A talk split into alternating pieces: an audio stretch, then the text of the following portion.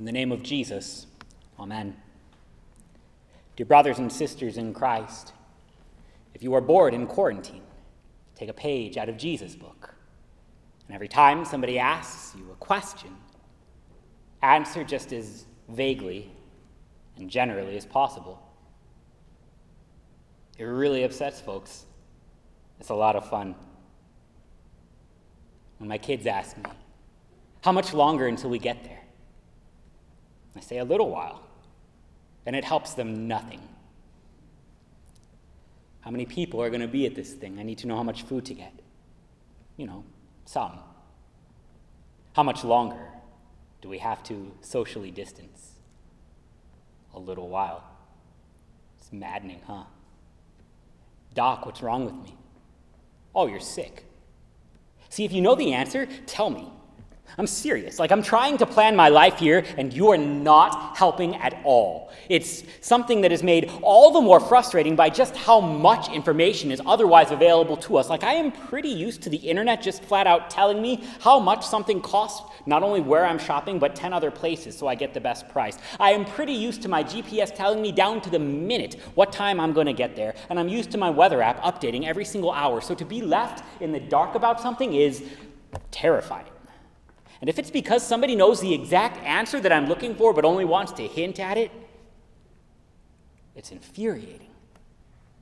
And if it's really important, I'm not messing around. You're not being cute. Just tell me. The disciples ask, What's he talking about leaving for? And what does he mean by a little while? And he gives some general, vague answer. A little while means a little while. You will be sorrowful, but your sorrow will turn into joy. And that's got to be a showstopper for disciples who finally see Jesus risen from the dead and hope that all of their problems are finally gone. This is the Jesus who has conquered death itself, and they are convinced that now he will set up shop. Now they will see his kingdom tells them, A little while and you will see me no longer. Oh, and also, it's going to hurt. really? Like, if you're God and you know all of this stuff, why not just tell me how to avoid the sorrow? That seems like a reasonable question. I mean, if my wife loves me enough to tell me to take an umbrella, why doesn't my God love me enough to tell me to wait three extra seconds at the stop sign and avoid the car accident? Why doesn't he love you enough to tell you that that was a dead end job from the start and you never should have took it? Why doesn't he tell you not to marry him? Because this is only going to break. At least then we could try to avoid the mess. And he doesn't. There is no chapter and verse about my life. I checked a couple of times and then some more. There is no chapter and verse about yours. Jesus doesn't tell the disciples anything other than this is going to hurt, but it'll stop eventually. But this is going to hurt. And it's just enough to make you want to scream at God. Because I'm trying to plan my life here. Do you really want it to be that much harder? But God answers. Our Lord is merciful, even to frustrated disciples and pastors the picture is bigger. See, if God just laid out instructions on how to avoid pain, be honest about how it would go. Like, really honest. Because, like, I tell my kids not to do something, they don't listen. They have to find out for themselves that this is going to hurt. It's like watching middle school boys.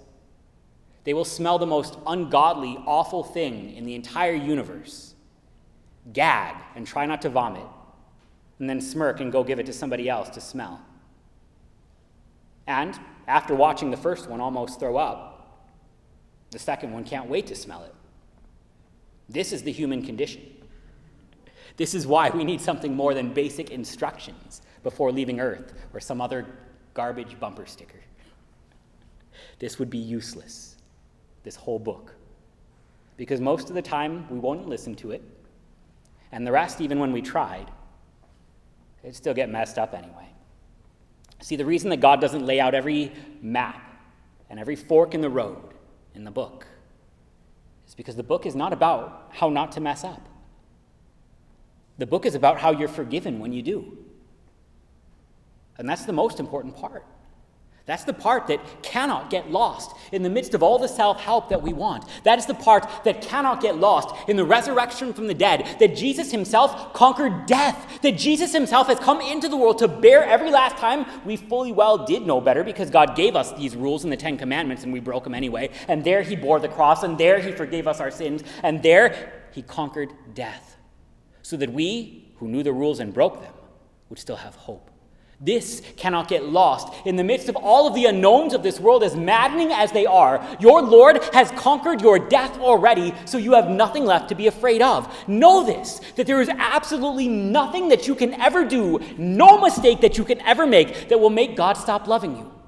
There is nothing you can do to make him abandon you. There is no fork in the road where, if you make the wrong choice, it will put you down a path that God cannot work with.